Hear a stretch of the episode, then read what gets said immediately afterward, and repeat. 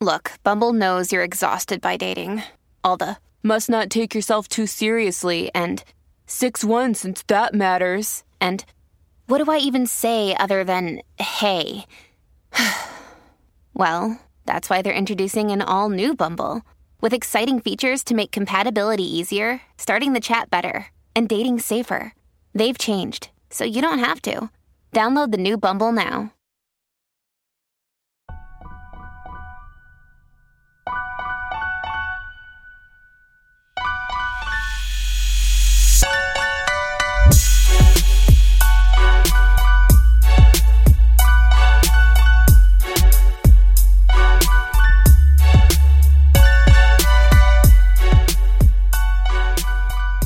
What's going on, guys? Welcome to another episode of Bro History. It's Henry Zamota and Danny Abdeljabbar. What's up, man? How are you? Chilling, man. How about yourself?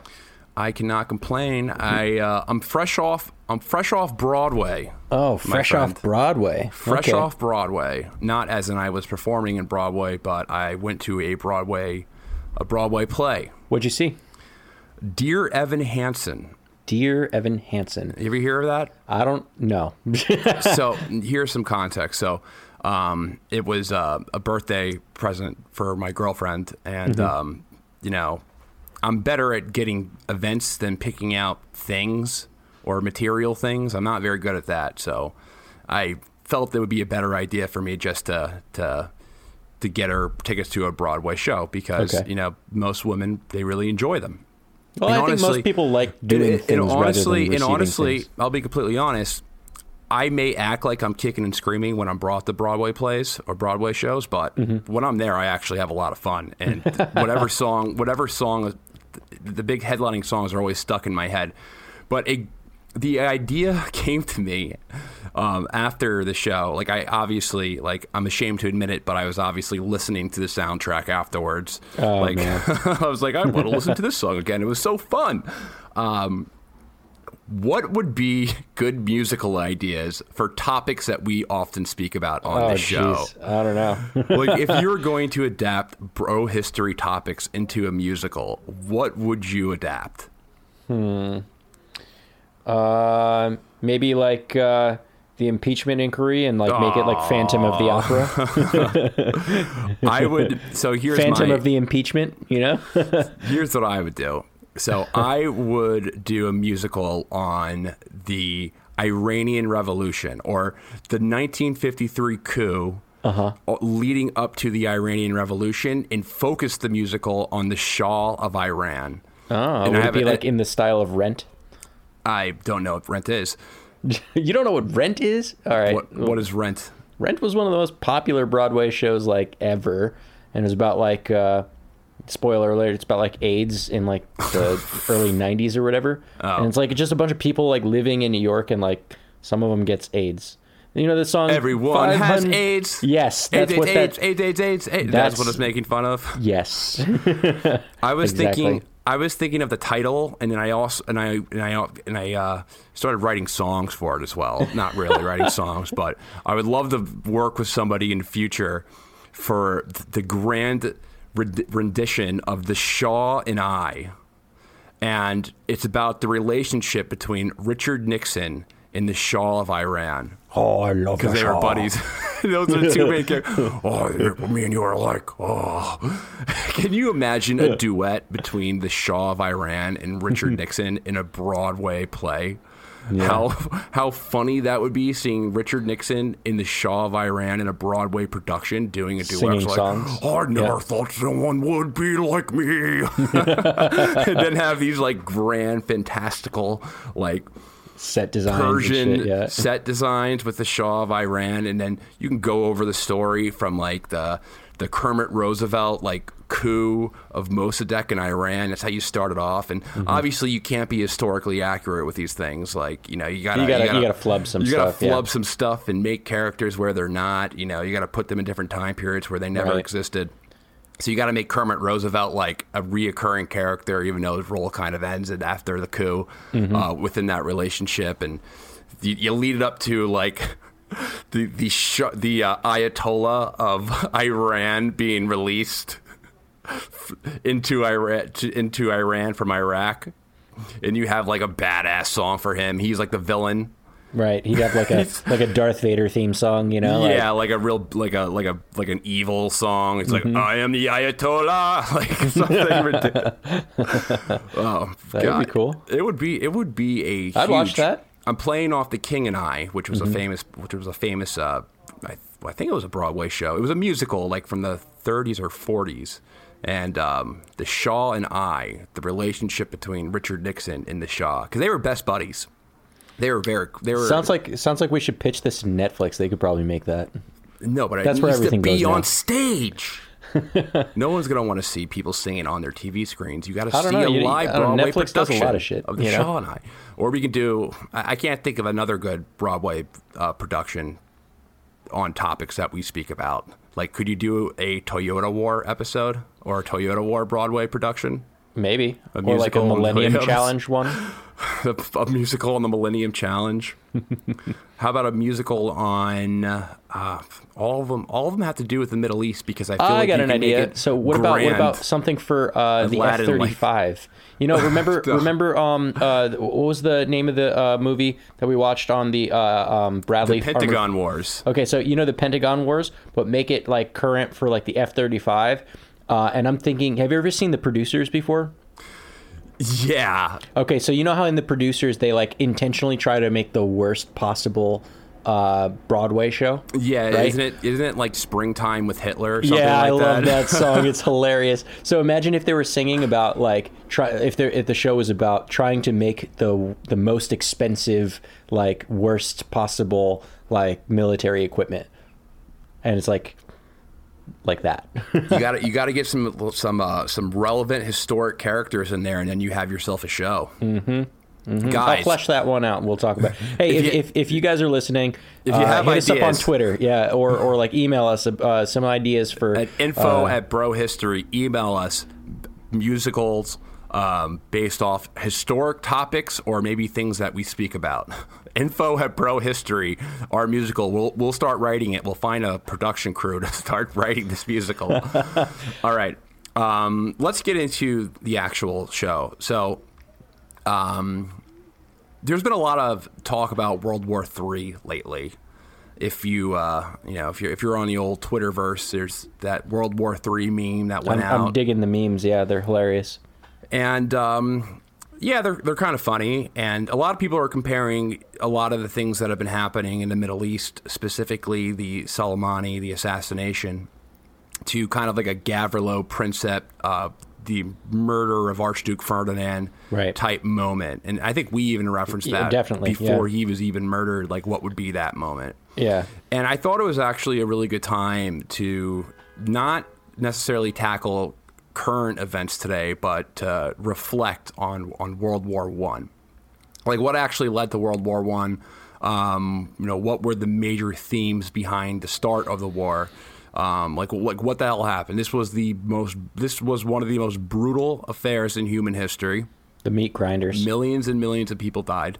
Um, the, the economies of Europe were shattered, and the consequences of World War One eventually led to World War Two. So, a major event. And you know the major themes of World War One obviously is you know the Industrial Revolution meets mo- meets warfare. Modern warfare is is uh, is uh, it, it exists now. It's it's the we're, we're now using machine guns and and uh, cannons that are 200 200,000 pounds. Um, you know, we're talking about 100 years prior to that, cannons are about 250 pounds. Now we're talking about 200,000, well, probably more than 250, like 2,000 pounds maybe. But now these cannons are about 200,000 pounds. They're ship cannons, but they're on the field. They're brought by plant. They're brought by trains. We're talking about airplanes, uh, machine gun power, Gatling guns, um, Primitive just- tanks. gas, uh, landmines. We're, we're talking about an entire an entire new flavor of warfare that was very brutal and that massacred and slaughtered millions and millions and millions of people. And um, you know, I, I think that the subject of World War One is beginning is getting a lot more. Um, interest because there was a ma- there was a major film that was produced recently, 1917. I still have yet to see it, But I, I want to step back and talk about the origins of World War One, not necessarily the warfare, but like what exactly led to this war. Because I think it's, it's good to reflect on how these things end up happening and and uh, you know you know are these things avoidable? Are, are these like catastrophes in human society avoidable at all? Or or do they just take on a life um, of their own when they start to, to happen? But I think in in in, in, a, in, a, sentence, like what did you learn in history class, Danny, when it when it came to World War One? Did you hmm. spend much time on it? Did they? Did nope. your teachers? did you kind of just skip by it and be like, okay, there was this gas mask in our World War Two. This is the juicy stuff. Oh, atomic bombs, Hitler, right. Nazi, Nazis. All, all I learned was that some prince was killed and it pissed a bunch of people off, and then everybody went to war with each other about it. That's literally all of it. And that's kind of what most people are, are taught within World War One. Uh, what we what we're typically taught in history class is the the alliance system. So the European powers were all in this alliance system, meaning if one country was attacked, their allies would have to join in. So to set the stage up, Serbia was allied with Russia, which in turn would protect it from Austria. Austria, and I'm talking about the Austria Austria-Hungarian Empire, was allied with the German Empire. And Russia was allied with France against the threat of a German attack. In theory, this alliance system was meant to be a deterrent. However, it actually just turned Europe into a big tripwire bomb. Because if any of these countries were to go to war with each other, a chain of reaction would go off and then everything would turn to shit. Well, what's the difference between, like, say, those alliances then and alliances like NATO today? Do you think that we're in a trip tripwire now by having those mutual um, uh, defense uh, treaties? So, I mean, you can certainly make that argument about these defense treaties like NATO bringing us into war, especially in the case of, of NATO's expansion into Eastern Europe and, and expanding closer to Russian interest. Um, however, the major difference now is that you know, we live in a world today that the United States dominates the world. Like the, the U.S. is the empire. Back then, there were many empires, there were many powers, there were many first rate powers. It wasn't just the U.S. Right. So you had more, you had this this this tripwire bomb powder keg that was set up because everyone had the ability to kill each other it wasn't just like the U.S. can come in and kill each other. I mean, now you can argue it's a lot worse just because we have nuclear bombs and are able to, you know, we realistically destroy the probably whole planet. Destroy the uh, destroy a state within a matter of a couple of hours with a couple of you know with a couple of of of uh, nuclear weapons. However, um, I think it's a little different. But like all parallels. You know, none of them are, are perfect matches. You know, there, there's going to be similarities and there's going to be differences. But when you when you start talking about World War One, you got to start off by talking about how you know the, the, the no one touches on this. The decline of the Ottoman Empire right. is a major theme of this war. So the reason why this alliance system was so risky was because it associated Europe's most unstable regions. And these unstable regions in Europe were the Balkans, the, the mm-hmm. Balkans area in the southeastern in southeastern Europe. Right. So the de facto power in that region for hundreds of years was the Ottoman Empire. However, the Ottomans were a declining power at that time. So throughout the 1800s, um, within the Balkans, um, these these states they started transitioning from Ottoman provinces to, to vassal states to independent kingdoms to sovereign, to, to, to sovereign states. And with the decline of the Ottomans, Austria Hungary and Russia started filling those power gaps within that power vacuum. So Ottomans are declining, so you have other powers that are moving in trying to get their interest in. The major players are being the ones that are that share borders. Russia on the east, and then you have Austria Hungary they start competing for interest within those within those Balkan states, and those regions that they were competing with, or they, they, they were competing for, in, right. or competing mm-hmm. for, excuse me, mm-hmm. um, there were many different nationalities that shared that space, which included Slavs, which included Germans, Bosnians, Hungarians, Romanians, and Bulgarians. It, it made things incredibly difficult to control. Well, this is starting to sound pretty uh, familiar. You know, uh, you know, sounds a lot to me like the Middle East. You know, uh, we had like some powerful countries in the Middle East, and you know, once those countries were toppled, you know, uh, then you know we've got a pretty diverse set of, of peoples, you know, with different cultures and you know competing interests and things like that, and then a bunch of giant superpowers trying to, you know, uh, wane influence over them.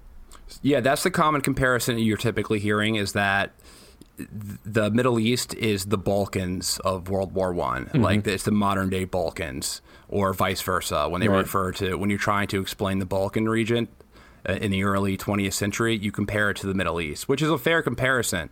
Um, a lot of nationalistic movements, a lot of sectarian division. Um, in the case of, of the Balkans, it was more of a a national division, an ethno language division, right? Rather than with, a, a thea, a theocratic or a um, uh, uh, like a religious uh, divisions.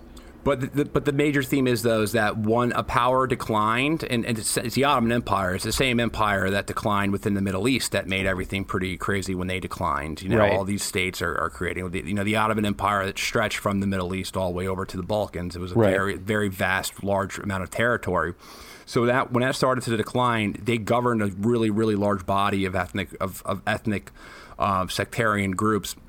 They divided them into different provinces, and, and when they declined, you have kind of like a, a, crazy situation because there's different ethnic groups within different borders um, or different sovereign borders, which cause which cause resentment within the homeland of those of those countries. Now you got to start with Serbia because obviously they were Serbian nationalists, and, and, Austria declares war on, on Serbia to be to I guess to officially kick off the war. And Serbia at that time, during the start of World War One, was a cauldron of ultra nationalist sentiment. So there were secret societies that were promoting this idea of a greater Serbia. And this idea was a a pseudo mystical, ultra nationalist narrative, and it was based on the idea of restoring the old greater Serbia of the Ottoman Empire. Hmm. So, in the mind of the Serbian nationalists, this was a really glorious chapter in history. So, back in, in the 1300s, the Serbian Empire it covered most of the Balkan Peninsula. However, there was internal strife. There was civil. The, the, the, empire was divided, and it ended up. It ended tragically, with with Prince Lazar of Serbia histor- heroically fighting to the last breath at the Battle of Kosovo. You know, he was fighting off Turkish janissaries, mm-hmm. and it was just a legend that was really mystified, or an historical event that was very that was that was. Um, you know, in, in Serbian poetry, it was just a, a common story and a uh, it was, uh, I guess, a, a, common narrative within the Serbian nationalists. Now, the problem of the idea of a greater Serbia was that the expansive concept of what greater Serbia was was um, was kind of unclear or extremely intrusive, rather. So, some of these radicals they considered every spot on which a Serbian Orthodox church that ever existed, Serbian territory so there's this famous quote. There's this famous quote, and I forget I forget exactly what it is. It's um, I'm paraphrasing it. It's uh, you know wherever a Serb is, that is Serbia. Hmm. That was a type of hmm. ultra nationalist behavior or the alter nationalist narratives that were going on within the country. Like, mm-hmm. we're here to liberate all Serbs. We're here to be the protectorates of all Serbs within the Balkans. And wherever a Serb is, that is Serbia. So, it All creates right, well, quite the it creates quite the issue when we're talking about um, when we're talking about multiple nationalities and ethno language groups living in the same area.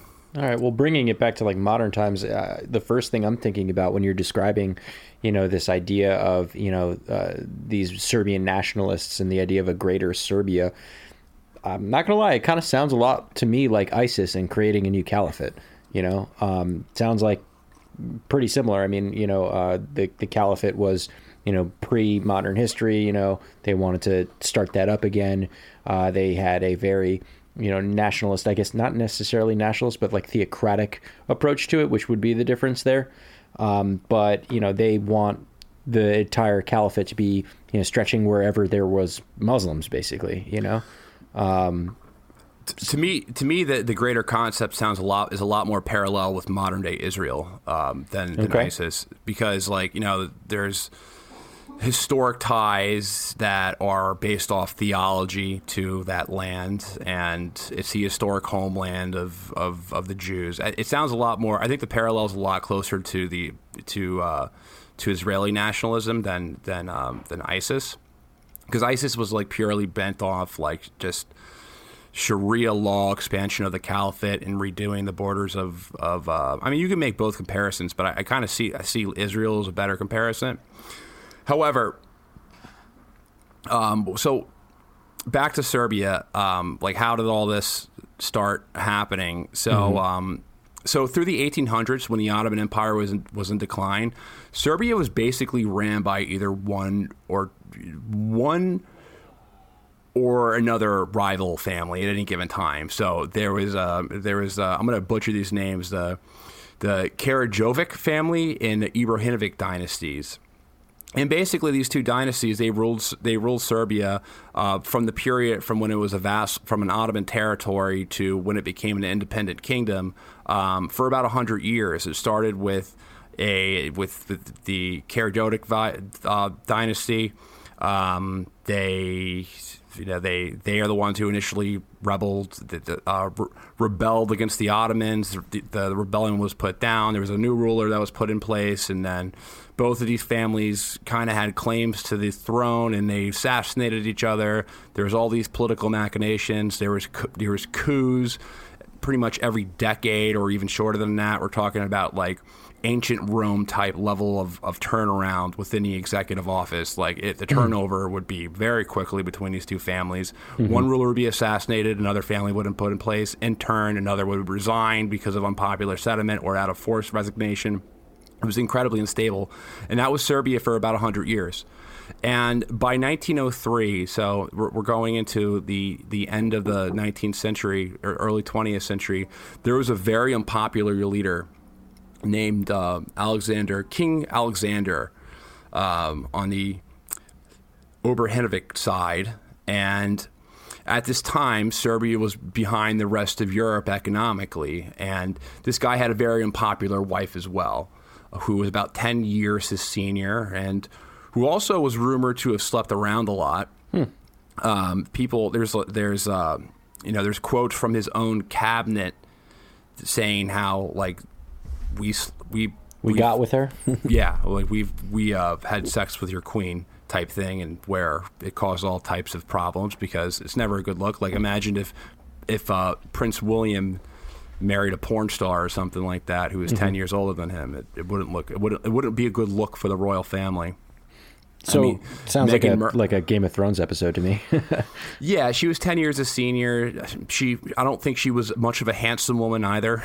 She, she wasn't a handsome woman.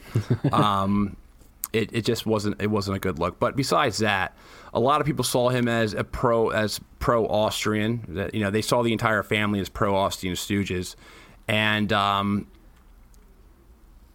he exiled his father, who was actually popular with the military. He there was a lot of failed government projects that were going on. Um, his father was a monster as well. However, um, at the very least, he was popular within the ranks of the military. He lost that support when he exiled him, um, and eventually, this guy is murdered. Uh, he's murdered along with his wife. And it's not just your average assassination that takes place in 1903, but it is a full on military coup, Gaddafi level of violence. Oh, so geez. we're, we're talking about not like someone slipping cyanide into your drink and you're, and you're, you know, you're dying. I mean, I don't know what, what death feels like from cyanide. I don't think it's that painful. I think it's kind of quick. That's why people commit suicide with cyanide after. Uh, it probably that's, why- sucks, that's why but, the Nazis. but moreover, it, we're doing it- it. It's not so But- bad to look at. Yeah, so this was a full on, incredibly violent assassination of this family. Uh, we're talking about a military coup that busts into the palace, starts shooting up royal guard, starts taking ca- starts executing cabinet members.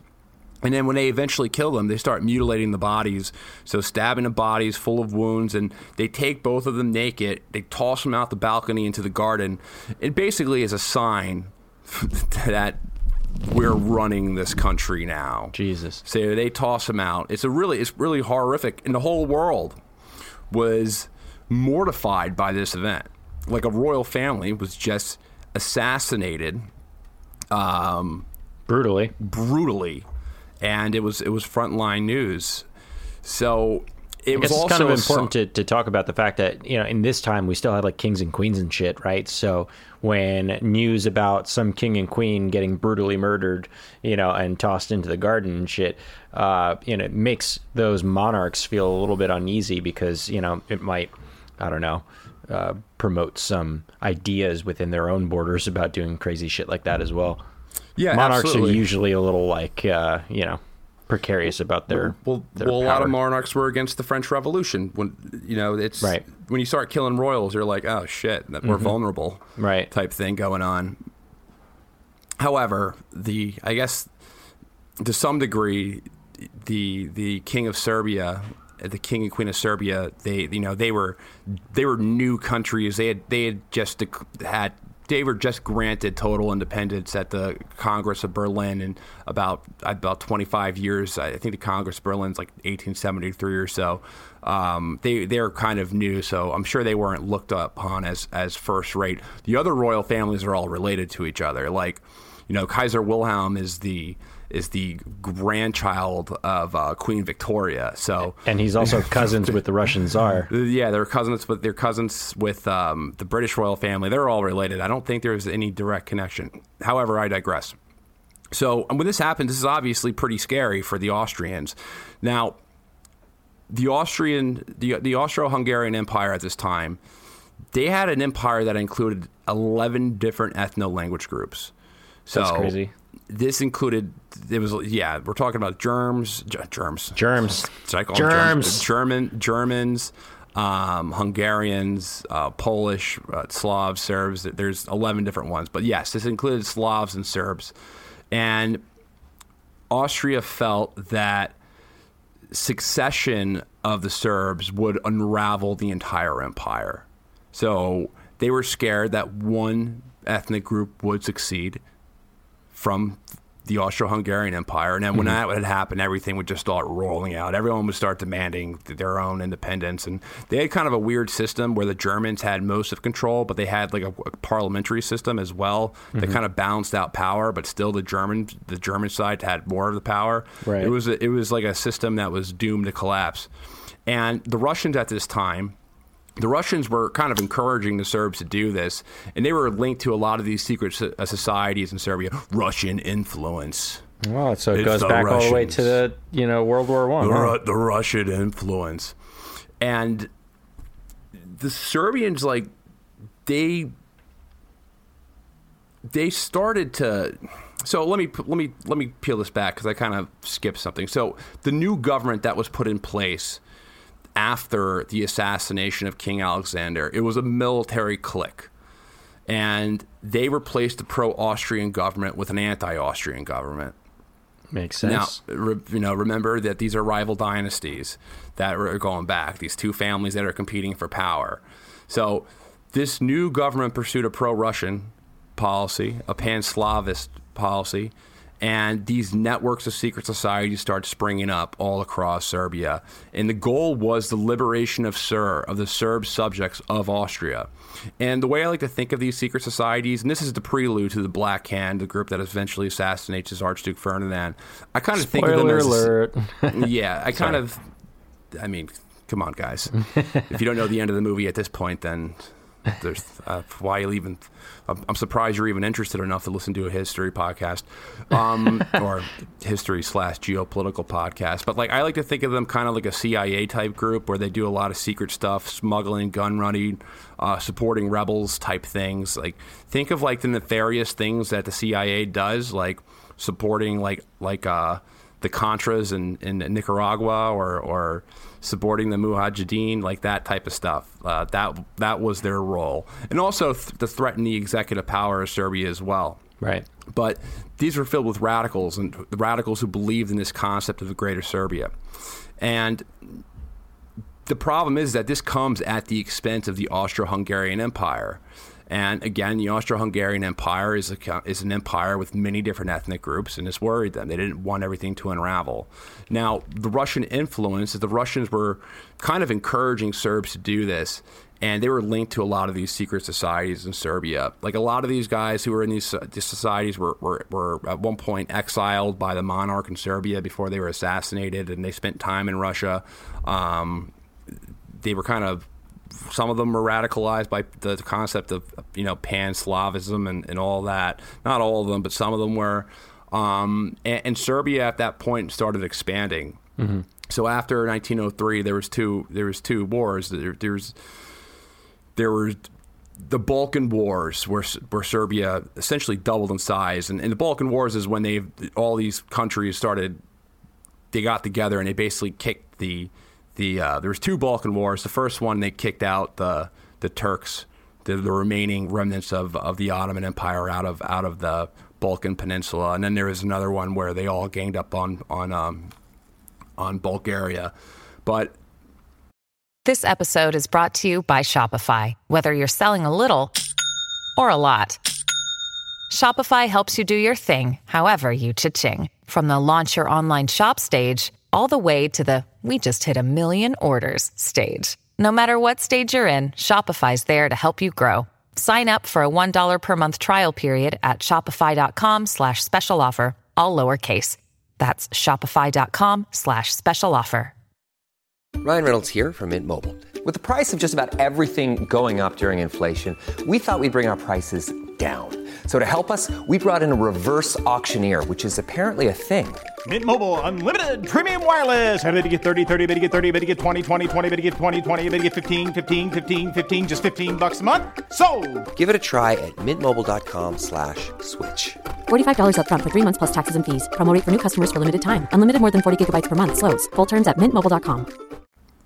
The I have a quote from the foreign minister from from Russia at the time. Um, he said that Serbia has only gone through the first stage of her historic road, and for the attainment of her goal must still endure a terrible struggle in which her whole existence may be at stake. Hmm.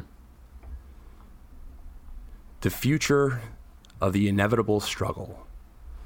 That's an important so, part. The inevitable struggle. The inevitable struggle. so Serbia is destined to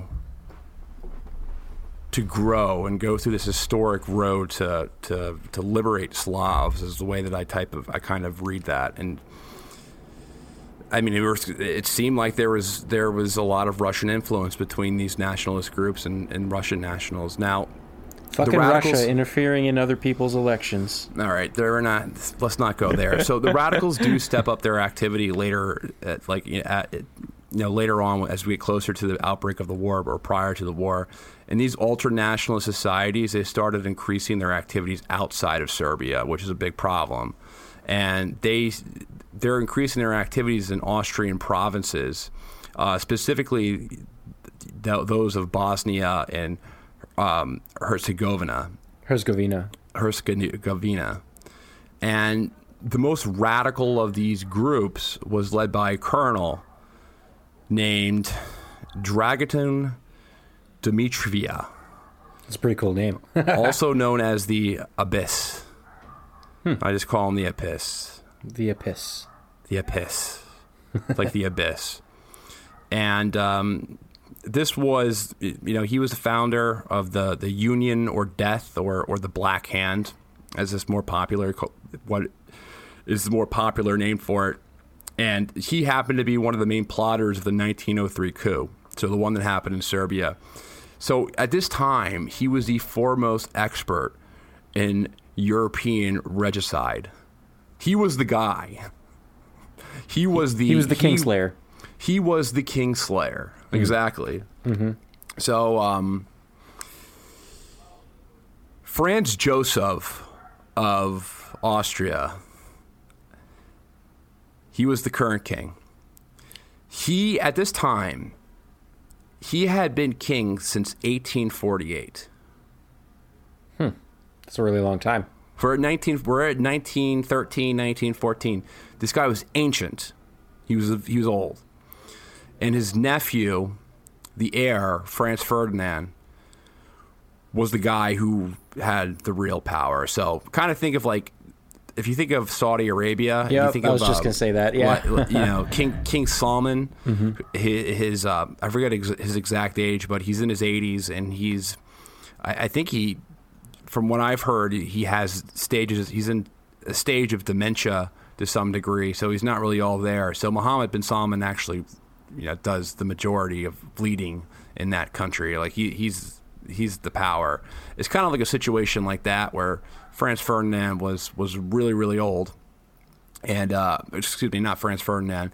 Uh, Franz Joseph was really old, and his heir was kind of running shot. Right. And something that Franz Ferdinand was really concerned about was the ethnic problem within the Austro-Hungarian Empire and he was looking to reform things. So the way that he wanted to reform things was either was vision twenty 30 or whatever, right? yeah, a Vision tw- 2030 type thing, but mm-hmm. more geared on easing tensions between national groups. Um, he wanted to do it by by a direction of, of federalism for the for the different national groups, or through the creation of a Slavic component of the empire. So, like however, the, the, the problem the, the problem would be that these concessions they would ruin the concept of the Greater Serbia. So this is why Franz Ferdinand became a target by these ultranational groups within Serbia. So I'm getting like Houthi vibes from this, you know, uh, from the Serbs, you know, the uh, uh, the um, not Houthi. Um, oh, help me out here. Uh, Kurd, Kurdish vibes from this, right? You know, there are some Kurds who want a Kurdistan, like a greater Kurdistan, uh, and um, the idea of you know creating smaller uh, independent principalities within different states that were you know somewhat semi-autonomous uh, for the Kurds it is for those specific Kurds that want a greater Kurdistan kind of like unacceptable. Yeah, you can make it. You can make a comparison really to any any c- ethno-national group or, or anyone who's kind of de- who, who was demanding a state or, or trying to expand their state. The Kurds don't have a state. The difference is the Serbs did have a state, Right. And they're seeing themselves as liberators of Serbs and Slavs who are outside of their borders. So mm-hmm. naturally, they need to expand. And their concept of expansion doesn't really have a limit because it's based off kind of a mystical legend type thing. Wherever Serbs, wherever there's a Serb, that is Serbia. You know, wherever there's Serbian Home is where the Orthodox heart churches, is. it's, it, that that is Serbia. So that, that's Right. the major problem is that it's like a mystical national take on on their on their borders. Um, they're not recognizing sovereign borders, and with these national groups in place, they they wanted to expand until they felt they liberated all these Serbians, and you know that's one of the big dangers of th- this type of national tribalism or ethnic tribalism. Uh, when you want to expand your borders at the expense of other borders or at the, at the expense of other peoples, and that's that's kind of what happened. And I'm not trying to throw Serbia on over the on the, you know, I'm not trying to throw them under the bus as far as starting a war. I'm just trying to draw parallels to different nationalistic groups or different different times and, in our, our current times. You're just calling where- out what's problematic about nationalism. Yeah, I'm just calling out like you know what were the things that stirred the pot, and and what led to the eventual assassination of of Franz Ferdinand. But in the spring of 1914, the Serbian nationals, who were who were agents of the Black Hand, um, they recruited a team of young Bosnian fanatics to to kill Archduke Ferdinand, and you know they were trained in Belgrade and Serbia, and, and they were provided with guns, they were provided with bombs, they were provided with cyanide to kill themselves after they did it, and then they were smuggled across the border. And on June 28, uh, June 28th, 1914, they killed him. They, they killed him and his wife in the streets of Sarajevo. And, um, you know, of course, we know Gavrilo Princip was the shooter who later died in prison, I think of pneumonia. But um, that's, that's kind of what, what led to the eventual assassination of the Archduke. So hmm. this kind of grand idea of a, of a greater Serbia that, and the, the reforms that he wanted to do that would unravel their ultimate national goals. is what what, what led to it. Now, this was scary not only because the the heir of the Austro-Hungarian Empire was assassinated, but I mean now it's kind of like a real threat on your border. Like there's an expanding state that recently doubled in size that is um, that's that's hyper aggressive and and that's that's uh, has a high nationalistic tendency and they just assassinated your leader and they have these secret societies. Um, it, it's kind of it, it's you can't blame the Austro-Hungarians for reacting the way they did. And of course, they blame Serbia for this. Like, Right. even though you know there was not an official tie or an official link at the time of the murder, and what they ended up doing is that they gave they gave Serbia a list of demands that they obviously couldn't abide by, and um, they also got the green light from Germany to to invade Serbia. And um, Well, even before that, I think Germany was egging him on to to send them the ultimatum, and that's that was kind of the troubling part um, because uh, Germany's obviously in this alliance with uh, Austria, and they're basically like, you got to make a stand about this. Like, don't let them push you around. Don't show weakness. Like, go for it. But you know, I, we're going to talk about Germany in a second here, and, and kind of their. Um, you know their hand in all of this. But you know, one thing that I that I learned about it was that while Germany did kind of egg on um, Austria to to go ahead and send that ultimatum, they had no idea that the demands of the uh, Austro uh, Austro-Hungarian Empire to the Serbians were going to be so uh, completely ridiculous, right? Like if I remember correctly, some of the things that they were asking of Serbia, you know, um, it, you know, the demands that they wanted was like, we want you to fire, you know, random people that work in your government and public sectors that we just don't like. And also, we want to be able to, you know, operate our um, basically our military and our security uh, folks within your borders, right? And, and that would be like uh, uh, infringing on you know Serbian sovereignty. You know, uh, the the types of demands that they asked for in that ultimatum were unacceptable for anyone. Um, and so while Germany did certainly egg them on, I think what's important to remember is that you know they didn't they didn't write they didn't draft these this ultimatum and they also neglected to ask to see the ultimatum before they sent it along. Uh, so you know that's that's a error on their part for sure. And some other context that I learned about this was that you know we talked about earlier that there was a lot of these big superpowers. There's a lot of big countries, but Austria-Hungary wasn't considered one of these big, powerful company uh, countries. Uh, as a matter of fact, a lot of people saw them as a lot of other countries saw them as a as an empire in decline, right? Um, and you know when they sent along the ultimatum, they basically they didn't even read that shit. They they didn't take it seriously uh, because they just quite frankly didn't believe in the power and, and in the authority and in the sovereign rights of of the Austro-Hungarian Empire in the first place, right? So there was a lot of you know like negative uh, um, ideas about Austria-Hungary uh, even before Franz Ferdinand was killed, you know. So Austria, you know, Austria basically felt emboldened to make a stance and say like, well, fuck, these these other countries don't respect us, and you know this Serbian basically terrorist group, you know, in their opinion, came and murdered our you know crown prince who was working on trying to you know uh, basically quell a lot of these ethnic divides, uh, and um, you know Germany's got our back, so let's go hard or go home, you know, and and you know there's a lot of shit going on there.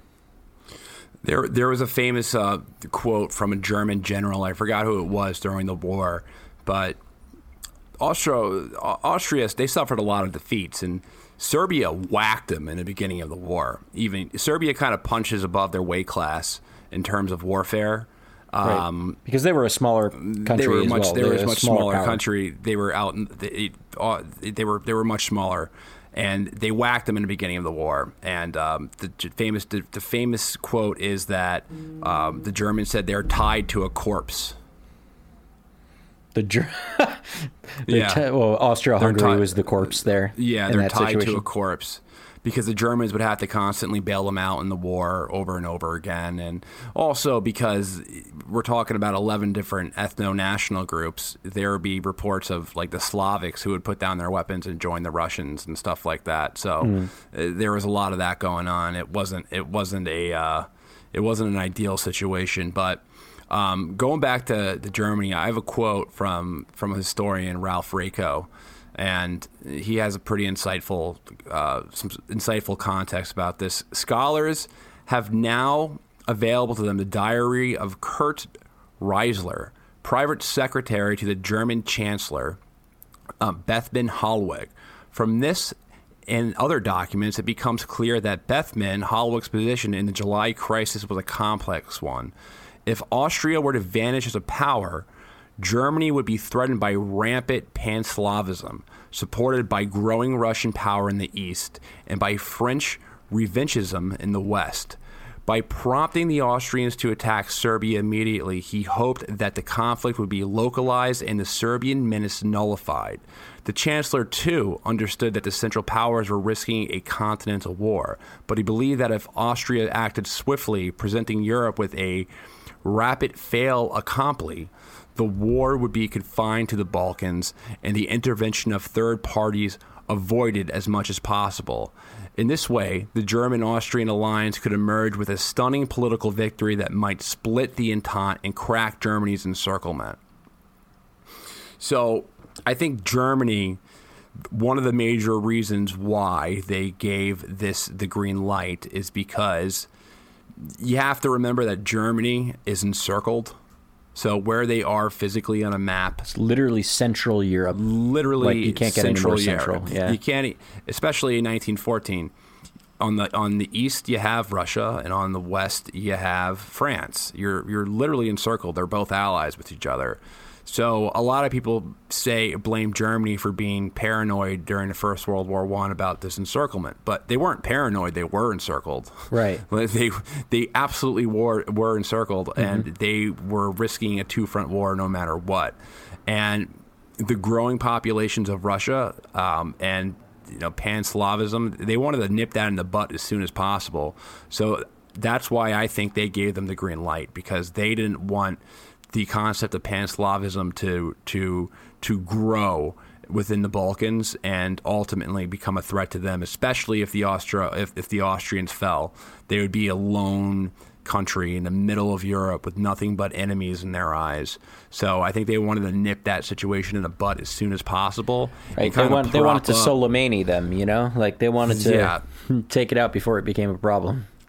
So another quote I have from from Ralph Raico. So the Austrians have believed that vigorous action against Serbia and a promise of German support would deter Russia. The Russians have believed that a show of strength against Austria would would both check the Austrians and deter Germany. In both cases, the bluff had been called. Mm-hmm. Russia, and through its support of Russia, France, as well as Austria and Germany, was quite willing to risk war in July 1914.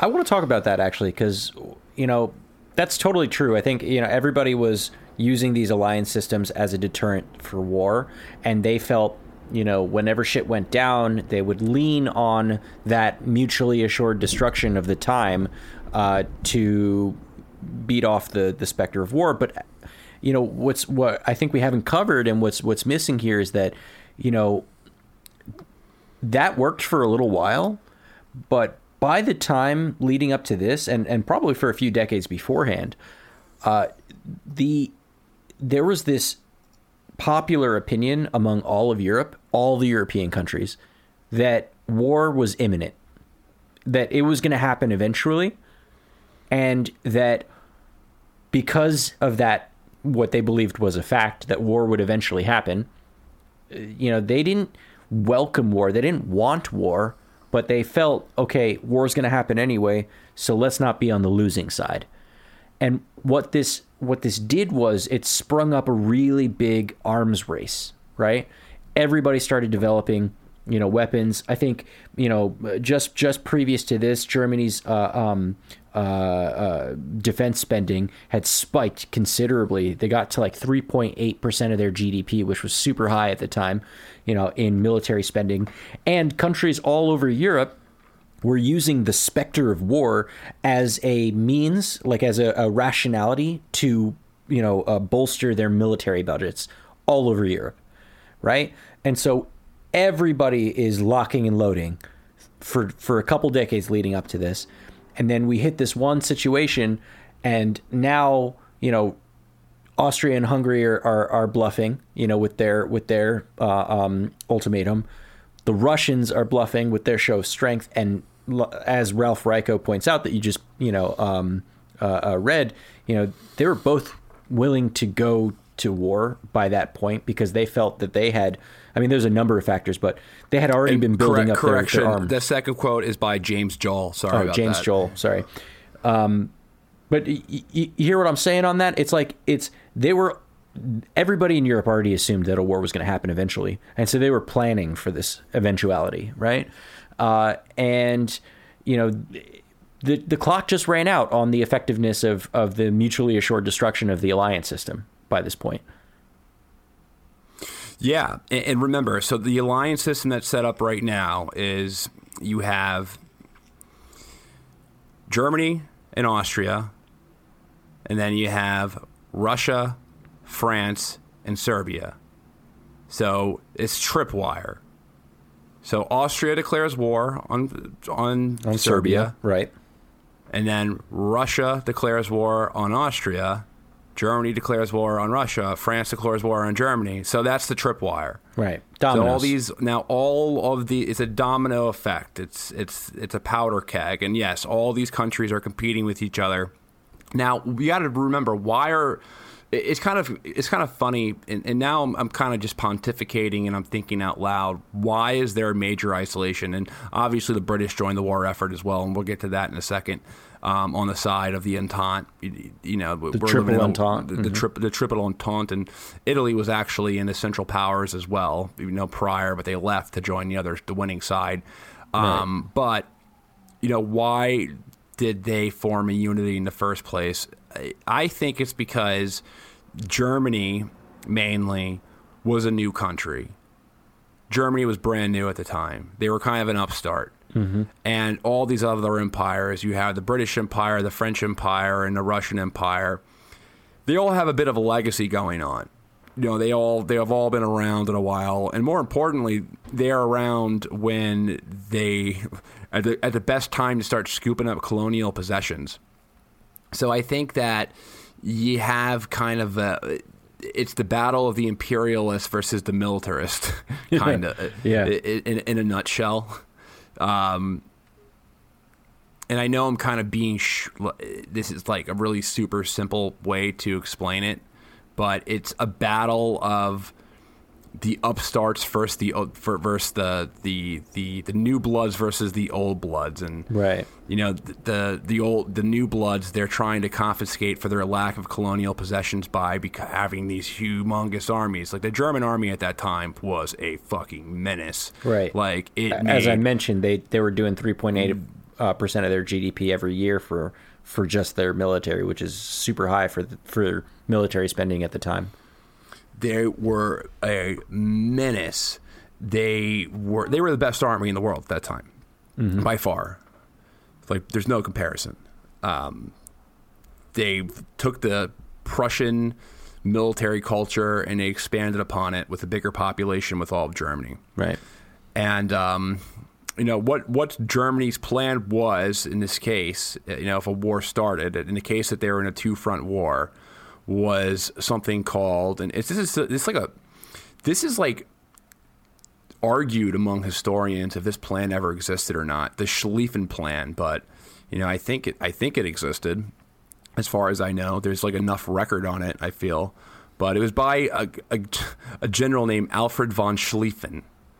Schlieffen plan.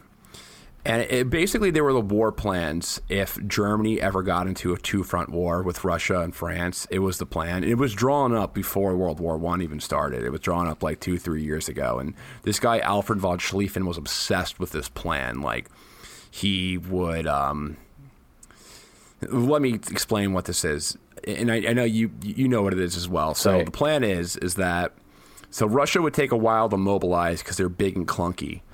Also, their country is massive. Their ma- their country is massive, and they still had serfdom at that time. Yeah. you know, they were a bit behind the other countries. So their plan was to knock out France as soon as possible. But the problem was is that France and Germany's border was heavily fortified. It's about the border is not even that long. What it- the border between France and, and Germany, uh, I forget the exact mile, but it's It's not that big. it's heavily, heavily fortified. So you can't just march over into France. Not at that time. Right, and again, to to point out, like everybody in Europe was had the uh, idea that war was going to happen at some point, and they had been stockpiling weapons and fortifying their their borders for years. So yeah, you know, It was a timing thing. right. It was a timing thing. It's like war's going to break out. Um, do we have the advantage to win this war right now? Okay, let's do it now. Mm-hmm. So that's kind of what happened. Like this, this major spark happened, and all these countries are like, "We're all going to go to war anyway. We might as well just do it now." And you know, all these that was definitely all- Germany's all position felt- for sure. Yeah, that was definitely Germany's position, and you know they felt they had the cards in place to to, to pull this Schlieffen plan off. But the Schlieffen plan was is that they were going to go into Belgium that was neutral, and basically flank the French. So they were going to go up to Belgium, and then they were going to bring their army down like a hammer down into France, into northern France, and then there was going to be another force that would go into into uh, central France, and they were supposed to meet. But the, the the large blunt hammer of the force was coming through Belgium, Right, and and that was their plan to win the war. It was a pretty quickly. good plan when you think about it, because you know, again, that that French border was heavily fortified, right? Because they were they were in an alliance against Germany, so they they were heavily fortifying that that border. They weren't heavily fortifying their border with Belgium because Belgium is a neutral country, right? So they weren't expecting Belgium to do anything about it, and they certainly weren't expecting Germany to go through Belgium. they they but they also kind of were expecting it to happen as well. They they they, they knew it. This guy Alfred von Schlieffen, he, apparently he was spending his holidays in Belgium just so he could like Scope it out. Yeah, so he could scope it out and just you know he, he knew exactly what the battlefields would look like. And apparently he died when he died. He uh, was talking about the Schlieffen plan like as he died. He was like, "Remember the." Dan Carlin. Dan Carlin does a podcast on this, uh, and if you guys haven't listened to it, listen to the Blueprint of Ar- of Armageddon, where he really nails into this topic like really hard, like all everything with the Schlieffen plan. But um, he was going on holidays there, and his dying words, like he just lived for the Schlieffen plan. He lived for it. he was, I need to see my Schlieffen plan. I need to see it. He was like he was like the uh, the guy that played football in high school, and he was like the quarterback, and like you know for the game winner that last game of the season before he graduated high school, he you know did a hail mary play, and it like pulled it off, and like that's what he talked about for the rest of his life, and like on his deathbed, he was talking about that one hail mary play that he that he tossed the winning the winning uh, uh, uh, ball. So the British, so the British, so they have to go through Belgium, and they do that. So they they they do exactly that. They go up into Belgium, and then there's something called the Rape of Belgium that happens, where they start killing civilians. They start occupying Belgium, and the there's resistance, and they do things like the Germans do things like indiscriminately kill civilians in villages where there's sniper fire, mm-hmm. or if there's somebody who blows up a bridge, they'd go and they'd kill. You know, they they they they believed in collective punishment in, in Germany. It's like an old Prussian thing, so it was very harsh. Now, what happens is that this is terrible PR. This lands in Britain. This goes. The British press spends this, and they're like, The Germans are killing everybody. the Germans are killing everyone. Um, it's um, they start playing this up. They're like, this is this is this is really really bad, and um, you know the propaganda goes out, and you know they start portraying the they start portraying the Germans like you know animals and stuff like that, like in apes or you know just like kind of warmongering animals. So a lot of propaganda starts getting circulated within in, in the British press, and the British at this time they also had a handshake deal with France that if France ever fought a war, then the British would come in and they would get their back on it. And it was a handshake deal. It wasn't a formal treaty like how France and Russia had one together. It was like it was something that was built out of like imperial pursuits and stuff like that. It wasn't a true it wasn't a true like military alliance and you also have to remember that the majority of history between France and Britain was antagonistic. Right. You know, it was only 100 years ago that Duke of Wellington defeated Napoleon. So, it was most of their there was there was contempt for for each other uh, to some degree on each side between the British and the French, and the French were like, "Fuck, what are we going to do? The Germans are going to are are the German are, are the British going to become? Are they going to come in and are they going to join the war front?" Now, they they used the Belgium thing, the occupation of Belgium, as the pretext to join the war on the side of the French.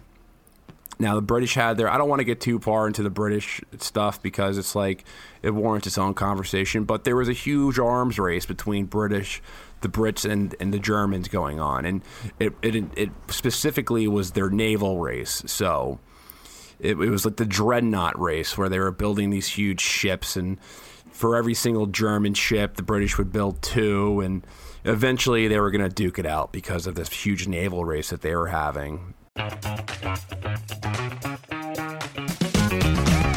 Hey there, I'm Dylan Lewis, one of the hosts of Motley Fool Money. Each weekday on Motley Fool Money, we talk through the business news you need to know and the stories moving stocks on Wall Street. On weekends, we dive into the industries shaping tomorrow and host the experts, authors, and executives that understand them. Tune in for insights, a long term perspective on investing, and of course, stock ideas. Plenty of them. To quote a listener, it pays to listen. Check us out and subscribe wherever you listen to podcasts. So they used it the, the you know the war powers or the war party at B they, they they used that pretext to go in and to pounce on to pounce on Germany mm-hmm. and to nip that in the butt but they all had their all these countries had their reasons and they all not good reasons but they all had their their pretexts and their and their foreign policy objectives. And it all was based off timing. Like when's the right time to to hit each other to whack each other? Because like you said war was going to happen anyway, so you might as well get the best of your enemy when you can. And they all had their different fears. The Germans was the fear of, of, of Russia's population and the encirclement of being right smack in the middle. The Austrians was the expansion of, of Pan-Slavism. Mm-hmm. The French were were really worried about the Germany's population growth and and these German states becoming one country because they just got they had just previously previously got their ass kicked in a war in the Franco-Prussian War. Right. And they felt threatened by Germany. The British and the Germans had a naval were having a naval arms race.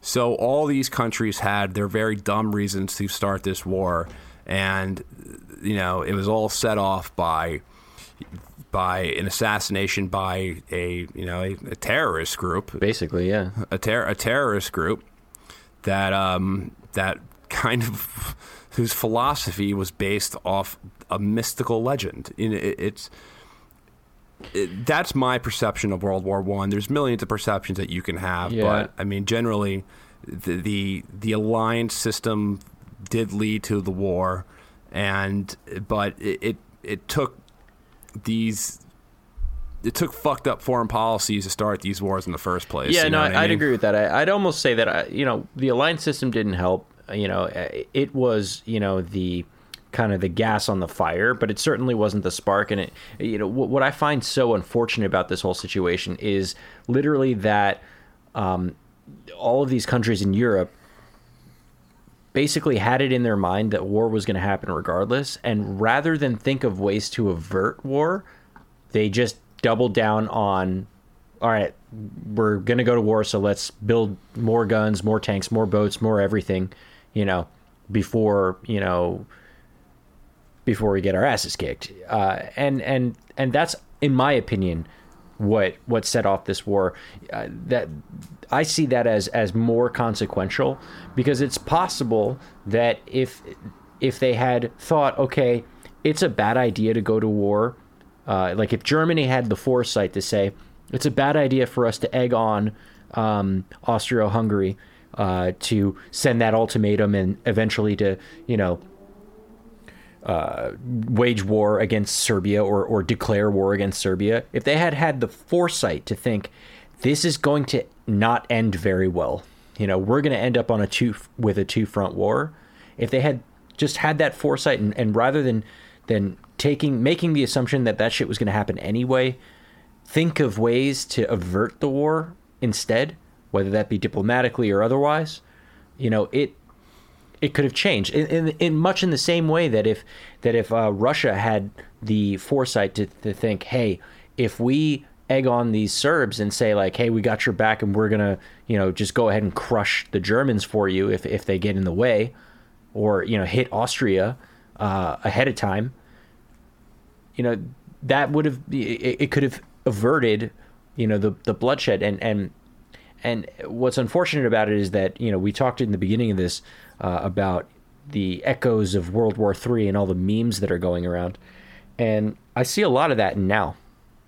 You know, I see I see the fact that you know we have alliance systems of sorts, right? Um, NATO for for sure is an alliance system that's like on the books, and and some you know kind of handshake alliance systems, you know, with with Russia and say uh, uh, Syria or you know Russia and Iran, China's I mean, in the mix. Russia, you know? Russia and Syria have a a legitimate alliance with each other. Right. I, I, I, I, guess maybe I'm referring more to, to Iran there. Russia the and Iran is there. more of like they're not. It's like a wink and a nod kind they're, of. They're know? not historic friends. Mm-hmm. Like if the U.S. invaded Iran, Russia would not. Def- Russia's not getting up to defend Iran. I can tell you that much. Like if the U.S. decided they'd be like, okay, let's just. Russia would just be like, all right, well, that's their problem. We'll just watch. Maybe we'll sell Iran S three hundreds, but they wouldn't actually do that. You never know. In any case, what, what what I'm trying to get at is that I feel like the zeitgeist today is is maybe not as extreme as World War One, where literally every country and every person just had the going assumption that war is going to happen eventually. You know, we're, we're I feel like we're creeping towards that, and you know when we when we had that episode just before the uh, uh, the U.S. killed uh, Salami uh, and we and we were talking about what's going to be that. He means Soleimani. We call him Salami. In case, just for sh- in case you didn't listen to the for, last for episode. short. um, you know, we talked about like what's going to be that Franz Ferdinand moment, right? And it's not just the Franz Ferdinand moment, as we've seen at least so far. You know, we killed Soleimani, and then the Iranians responded. They responded at least, you know, relatively, you know, uh, um, like it wasn't extreme you know like they intended not to kill anybody with their retaliation we don't know if that's over or not yet um, but if if we had this idea in mind and all the countries involved had this idea in mind that war is imminent and it's gonna happen you best believe somebody's gonna strike first you know and i think that's that was the really unfortunate part you know in in looking into world war one again for this show for me how everyone just had this going assumption and and in my opinion that had a greater impact on starting the war than the alliance system itself yeah, I think you're right. I think I think that, that it was already driven into. I, I think a lot of it was just calling each other. They, everyone misread the situation and they tried calling each other's bluffs, or they were bluffing, and they didn't realize that the other countries would call their bluffs, and that had to do with their foreign policies of like, hey, these wars are going to be inevitable. We might as well just do it, now while we have the upper hand. And mm-hmm. I think each country miscalculated their upper hand because everyone really lost that war. It wasn't, you know, Russia lost that war. Look what happened to them. Right. They went communist. Like they, their society was destroyed, and they ended up with the Bolshevik Party killing the czar and his family. Right. And there were they, definitely no no winners. There were losers and bigger losers there was yeah there was losers and bigger losers mm-hmm. there was no there were no winners in that war the only per the only country that you can see as maybe a winner of that war i mean i wouldn't say that but you could argue it is the united states because during yeah. that time the united there was a huge transfer of wealth from london to new york because um, the us was you know they were financing the British, right? But also they were relatively safe, an ocean away. Yeah, you know? they were ocean away, and the U.S. casualties were horrific in its own case. Mm-hmm. We're talking about hundred thousand people killed right. in that war, just in such a short time period. There was right. They were in, they weren't even in it, it for the whole year. time. Yeah, it was a year of that war, and that and the casualties were that high. when the U.S. joined that war effort. Yeah. a lot of wasted life there. It's like- however, it wasn't on U.S. borders, so you didn't get the you didn't have the trench lines going down, going going down the country, and you know that millions of soldiers died within Germany, France, and Russia and Britain. You know, millions of soldiers died. It, the U.S. cost was relatively low compared to to them, Yeah. and compared to other wars like World War II, where where the U.S. was in the war longer. But if the U.S. was in that war longer, it would have been it would have been really bad. Like uh, the casualty rates probably would would be pretty comparable to that of World War II. Right. If you think about one year and losing 100,000 soldiers, that's like two 9 11s a month every month for the whole year. Just, Yeah. just think about that. and they were fighting a, a you know Germany on their last straw, like a largely kind of worn out Germany at that time. Um, but yeah, there's no winners of that. Germany loses the war officially, but they take land away from them, and they get resentful, and they another They war also starts. put a lot of economic War- I mean, sanctions the- on them, the and they have to World pay War One- reparations. yeah. World War II is a direct consequence of the of the Treaty of Versailles and the and the punishment that was issued to Germany after the war. Because I think it's important to talk about this World War One because there's a lot of discussion on who started World War One. But I think the discussion should be more so how did it start rather than who started it. Mm-hmm. Uh, Because I think every country involved dis- deserves their deserves Their their, share of the uh, blame. Their, their their their share of the blame Mm-hmm. because every every country probably had some means of de-escalating the situation, and it seemed like every country involved, including Russia, Germany, Austria, France, and Britain, they all did their things to escalate the war, and when they when they could have, like the British could have probably negotiated some type of deal with colonial possessions or something like that if they Mm-hmm. really wanted to do it. They didn't do it. You know, the French didn't. The French didn't have to kind of pushed the Russians to, to, to join the war because they wanted the annexed territory that they pre- previously lost in the Franco-Prussian War. Mm-hmm. The Germans ultimately, you know, they're the ones who invaded Belgium, a neutral country, and, and, and tried to do that big wallop at the end. And, you know, it was their ally who declared war on Serbia. And then, you know, within Russia meddling within Serbian politics and kind of contributing to the pan-Slavism that was going on within the Balkans it's it was or, or, or fostering that type of hyper nationalism. Mm-hmm. You know, every country had their share blunt of the war, and in every in every country lost just like the of the tremendous loss of life that took place. And we're talking about fucking the worst battlefield conditions, like just living in shit. And Literally living shit, in yeah. live, living in shit with rat infestations, lice everywhere, and that's just like the normal everyday living conditions. Like, um, there's this famous picture. It's like it really hits you hard when you look at it. It's called Hell. Yeah. and it's by Yeah. a French artist. I don't know if you've ever seen I it, have, but yeah. it's Mhm. it's just called Hell, and it's of this French soldier, and I think it's based off Verdun, the Battle of Verdun, Mm-hmm. which was a major battle between Germany and France in World War One. One of the biggest battles within the war, if not the biggest, is in terms of loss of life.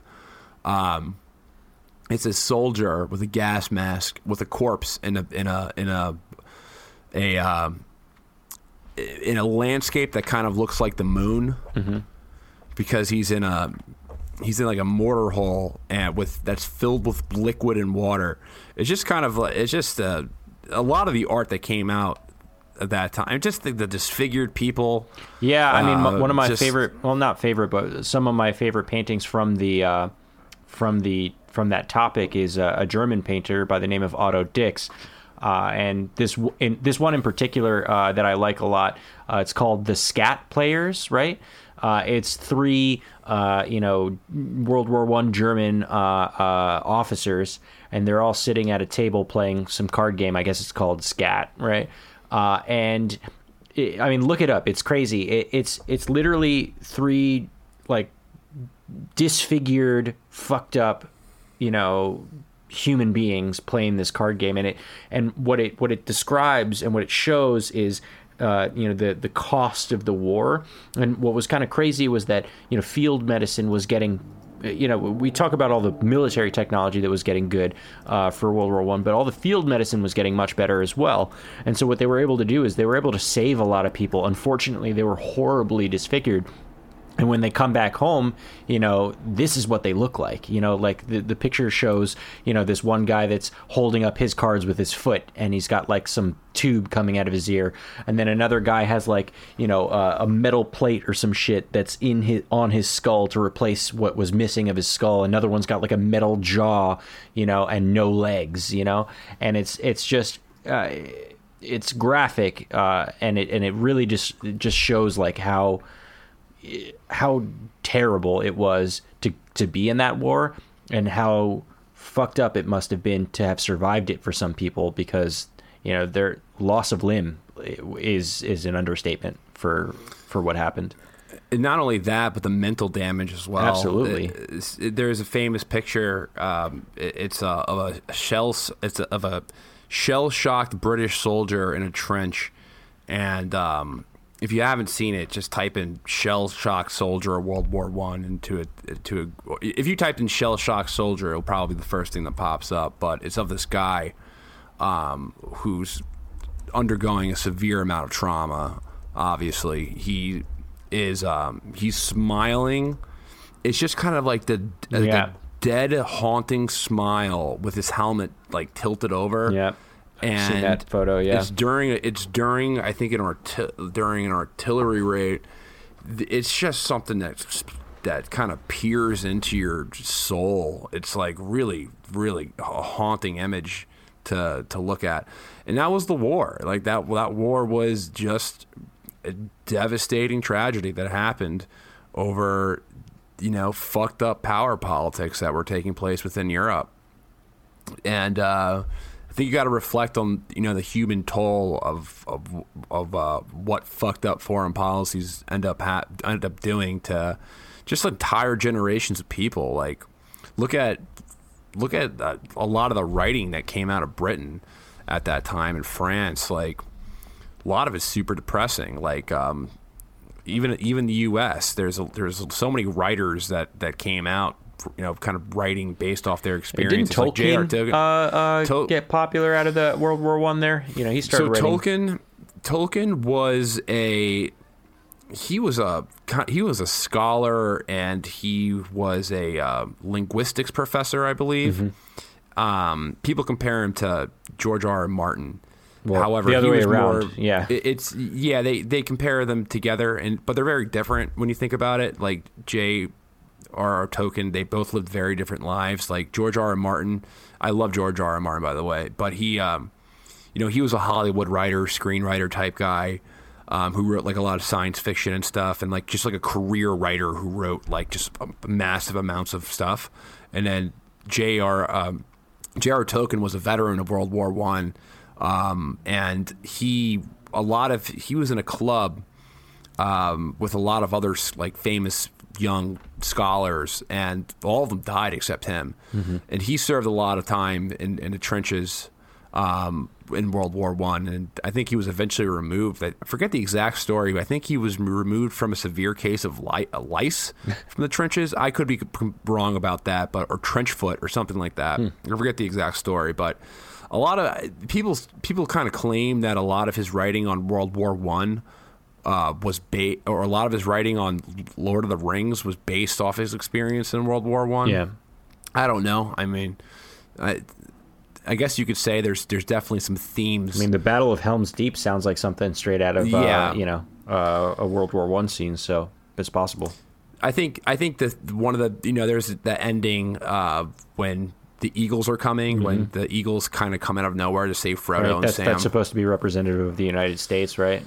Yeah, mm-hmm. but um, I don't. I, maybe. I mean, I, am assuming he he kind of based Mordor off what a World War One battlefield would look like when you when you think of the description, because those those fucking battlefields certainly look like they certainly seemed like Mordor, like the like the moon. Right. If you guys haven't seen hardcore, if you guys haven't listened to Dan Carlin's hardcore history on his his series on World War One, you guys should listen to that immediately. It's so it's great. Also, make sure you have about seven hours of time to de- dedicate to it because it's super long. It's like thirty, like more like thirty six hours yeah. of time. That shit's like that. That it's like a six part series, and each episode's three to four hours long. Yeah. it's really it's very very long.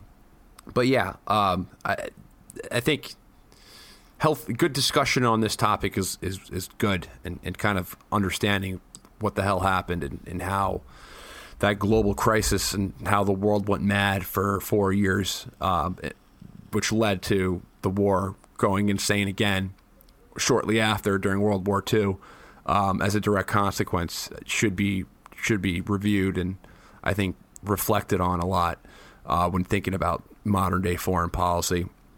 So, do you want to transition into foreign policy? Just some Yeah, quick yeah, stuff yeah, let's to talk kind of about some follow stuff up. that happened. Mm-hmm. So, first thing is first. I want to talk about that plane. Um, I uh, the the Iranian pl- um, plane that. or- yeah. So you were. So you actually were uh, absolutely right, and Mm-hmm. you, and you kind of called it in real time as well. To your to your credit. Now that's a tragedy as well. Yeah. Um, so 176 lives lost. It was just yeah, Iran shot down that plane by accident because um, obviously they don't have their shit together. Because when you think about it, Damascus gets bombed on a regular basis. Mm-hmm. They never accidentally shoot down commercial airlines. Right, right. Well, I You mean, know, they've it's- been they've been in a civil war for years now, so I think you know they they don't flinch you know, uh, as easily. You know, uh, Iran hasn't been in an active war for a very long time, so you know it's uh, they they made a really big move, power play against the United States. They, yeah, it, to to some would even argue that they were bluffing. You know, um, in that respect, you know that was a that was a a, a warning shot. Uh, well, they they decided to destroy equipment rather than personnel. right. You know and and they were on high alert you know? It's it's so fucking unfortunate. Uh, but I, I like you said man i called it. I, I i i don't know what it's like to be in war but i can i can imagine you know? And i can imagine that you know the situation on the ground was they saw something that they didn't think was supposed to be there and you know they didn't have a whole lot of time to think about it so they pulled the trigger apparently they arrested some people who were involved in that. Yeah. But it's it makes me think of um you ever watched the show Breaking Bad?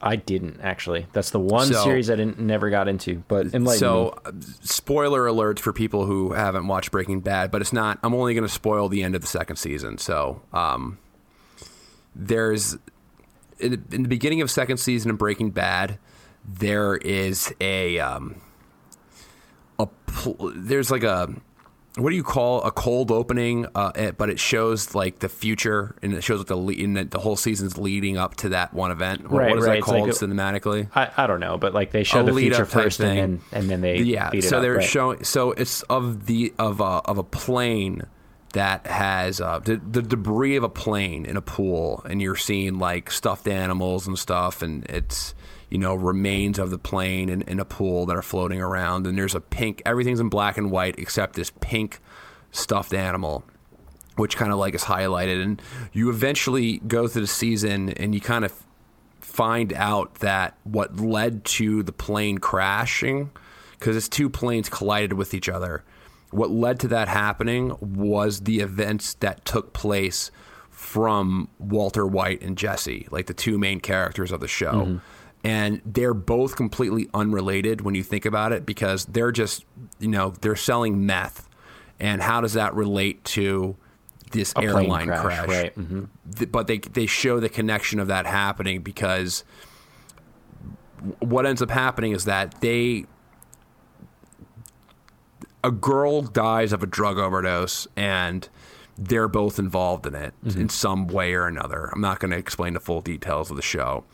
And her father is an airline controller and she he's under such grief that he accidentally um, he- he makes a mistake where the planes collide with each other and all those people die. So like they kind of show that event, and I think that's kind of what happened with that plane. You know, it's it, that was just a tragedy that didn't need to happen, and and it was a direct response. It was a direct consequence of the escalation in foreign policy with Iran.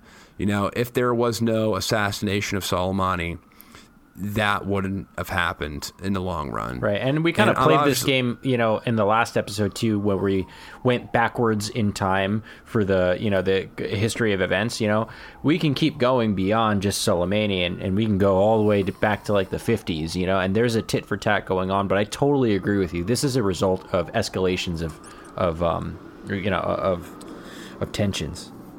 Yeah, and those people didn't like that. That's just it's just such a tragedy. Now, another thing I wanted to talk about as a follow up was so.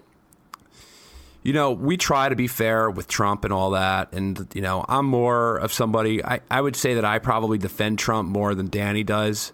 Um, Yeah, I don't think I defend him very much at all. yeah, but I'll I I try to I try to give Trump credit when I think he's doing something well. I I criticize him harshly when I think he's doing something I don't like. So, you know, there's different different scenarios where I either criticize him or or I shit on him. And I've been shitting on him lately because I completely disagree with his Iran policy. And um, he so this impeachment thing that has been going on, you and I have different opinions on it, but I thought that the impeachment that was brought up by the Democrats on Ukraine, the quid pro quo thing, was complete horseshit. And, you know, the stupid little quid pro quo with a victimless Ukrainian president who says he wasn't even a victim. And it, I thought the whole thing was retarded. That was the only word I can use for it. Now, you have something where Trump now says, you know, he assassinated a foreign general. He assassinates a foreign general, a political figure. So he's not assassinating some some ISIS member running around in the desert saying Allah Akbar. He's assassinating a political figure, a popular figure, with at the very least fifty percent of the population within Iran. Um, he kills him, and he says it. He had to do it because he was planning an attack on on on embassies. So there was an imminent threat, and that's why he had to do that. That's why he had to kill a popular leader with Iran, where a country we're not officially at war with, but we kind of are at war with now at this point. Um, he says it's an imminent threat. Mark Esper comes out and says that there was no evidence of that at all. Mark Esper is like, no, that, that wasn't going to happen. Now, Mike Lee, and Rand Paul both came out. Yeah, they were very upset both about this, said yeah. that in Mike Lee, I was criticizing Mike Lee before because I generally like Mike Lee a lot. Right. He's one of the senators I like. The And bill with him and Bernie Sanders uh, to was stop. he? Yeah. Mike Lee was saying that he was excited, like he you know was supporting the strike on Soleimani, and I was disappointed with him. He came out and he said that the briefing he got from Donald Trump was the worst briefing, security briefing he's ever received, ever. In his nine years as a U.S. senator, the worst briefing he's ever received. And a lot of shit happened in the last nine years. Yeah. a lot of things happened, and and he, he's not.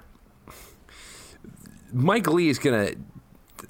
I think he wants to be on the side of Republicans. So for him to say that, I think it's it's pretty credible of how lousy it was. And Rand Paul came out and said the same thing. Right. now, how they they there was no evidence at all None. that this guy was going to attack any U.S. target or any U.S. asset. There was zero evidence, zero zero zero evidence that this was going to happen. So they lied. They lied about this. Oh, that's surprising. I don't understand how this isn't a bigger deal, a much bigger deal than the Ukraine than the Ukraine fiascos. Or we're talking about a even if everything about Ukraine is, is is real and there was an actual quid pro quo that went on where he was hanging foreign aid over his head and every single thing the Democrats are saying is 100% accurate. This is 100% more alarming than that, regardless. I mean, what are You they going to do? Re-impeach situation- him? I mean, I'm down if you want to, but Dude, we're having one situation where the U.S. president, you, commander in chief, says, "All right, um, let's just kill him. let's kill let's kill this political figure that will that will there's a percentage chance that we could get into a war with Iran or some target could be bombed. We're immediately putting soldiers we're immediately putting soldiers that we do have and bases in Iraq in danger. Immediately. Immediately. I mean, they're bombed with ballistic missiles. That could have happened in a different way. Right. I, I that could have happened with a, that could have been a lot more tragic than it had than, than it was, which is which is good that it wasn't that bad. That could have been a lot worse. He put those guys immediately in danger. Right. And then also sent a bunch and then more. he lied about it. And then he lied about it. He also sent a bunch more over there, uh, and are, is actively putting them in danger. So we're talking about the the policy, the Trump policy in Iran has been so unbelievably transparently dishonest that I don't understand how you pick a dog. If you're going to pick a fight, you're going to pick a fight with his with his behavior with Ukraine, and not focus 100% of your behavior on his 100% of your uh, condemnation on his behavior when it comes to Iran. I'm, to stop you right now, there eh, eh, because I agree with your sentiment about that this is much worse, but that didn't like they didn't happen at the same time. So we're making a false equivalency here. They made. I'm not they making made a false equivalent. I'm not they, making a false. They made a big deal about Ukraine because, in, in my opinion, and in many people's opinion, it was a big deal. And then he does this other thing that's an even bigger deal. So I think, personally speaking, if you're watching the news, you know we had news about the the the Soleimani killing and the the bombing nonstop on all the mainstream media. Lots and lots of people are very upset about this. You know, we did have a bunch of people that were supporting the killing of uh, Soleimani. We did have people, uh, you know, that uh, had said uh, that the briefing was perfect and awesome, and that we had plenty of reason to go and kill him. You know, but we also have an e- equal or even greater, I would uh, argue, response to the contrary of that. The thing is, like, like we we can address both things we can totally do both. And now, and my, my, my thing is that like at this moment we are like uh, Pelosi just sent over the uh, articles of impeachment. She picked her managers to to prosecute, you know, and it looks like we may be getting a couple witnesses on that um, Ukraine scandal. And there's been a bunch of shit that's happened since then that we haven't talked about on the show, and certainly not a lot of people have been talking about in general in the news because of this what what I would ar- uh, also agree is a bigger deal because it, it poses an imminent threat, uh, you know, for war. Um, but we can address both. So if you want to go back and like like impeach him again, like for you know almost starting World War Three, like sure, let's do that. I'm on board. I would want to throw out pretty much all of the impeachment, throw that out the table, the Ukraine stuff out the table. Just we're not going to agree on this, so I don't know if it's any point diving further into this, mm-hmm. but I I I think we'll both agree on this point. Um, we'll disagree on the Ukraine stuff, but we'll agree that the Iran thing is a lot more important. Now, I just want to make one more one more observation about things that have come out in the news. So this plan was an eight month old or seven seven month old plan. Mm-hmm. So Soleimani was on a kill list for seven months right. at least. Right. Um, so there's nothing imminent about seven months there was ago. Nothing, there was nothing imminent. So the right. story completely changed. That's on. That's and, on some. You know, six months away from the nuclear bomb. You know, yeah, timeline. it was. It was a, the list.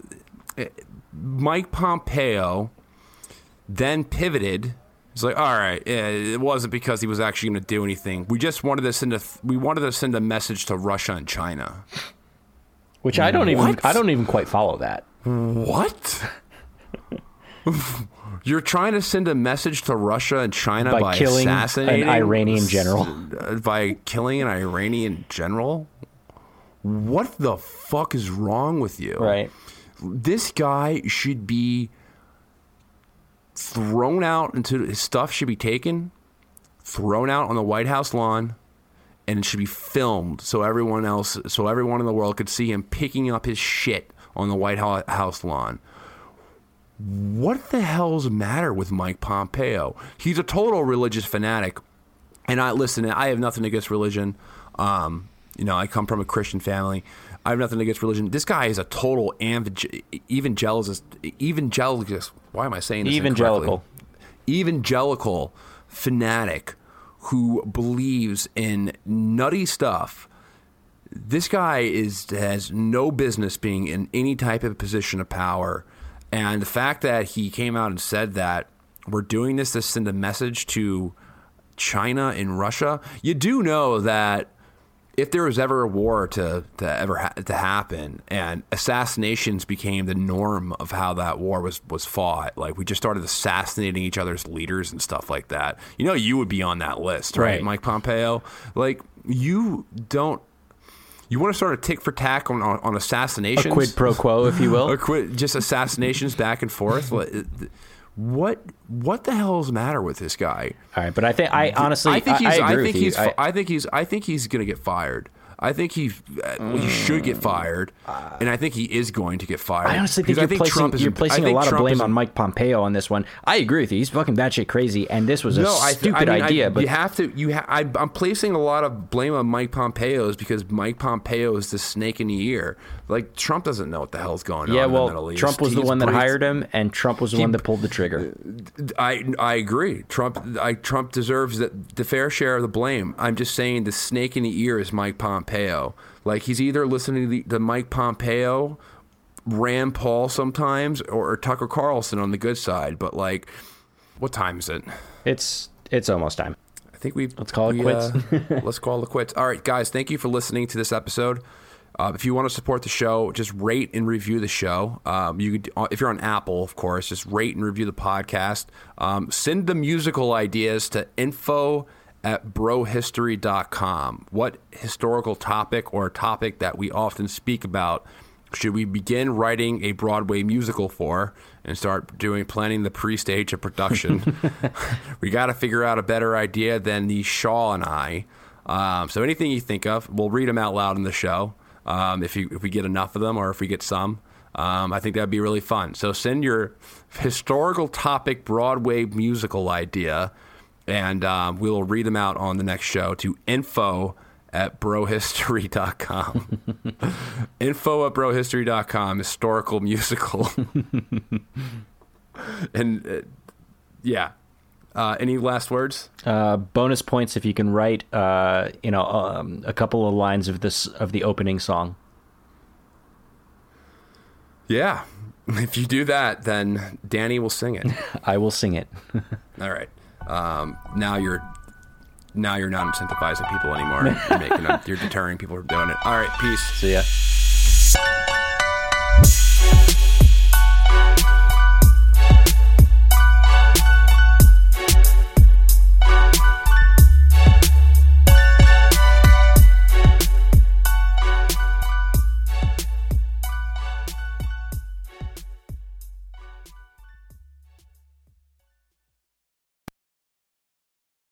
As a longtime foreign correspondent, I've worked in lots of places, but nowhere as important to the world as China.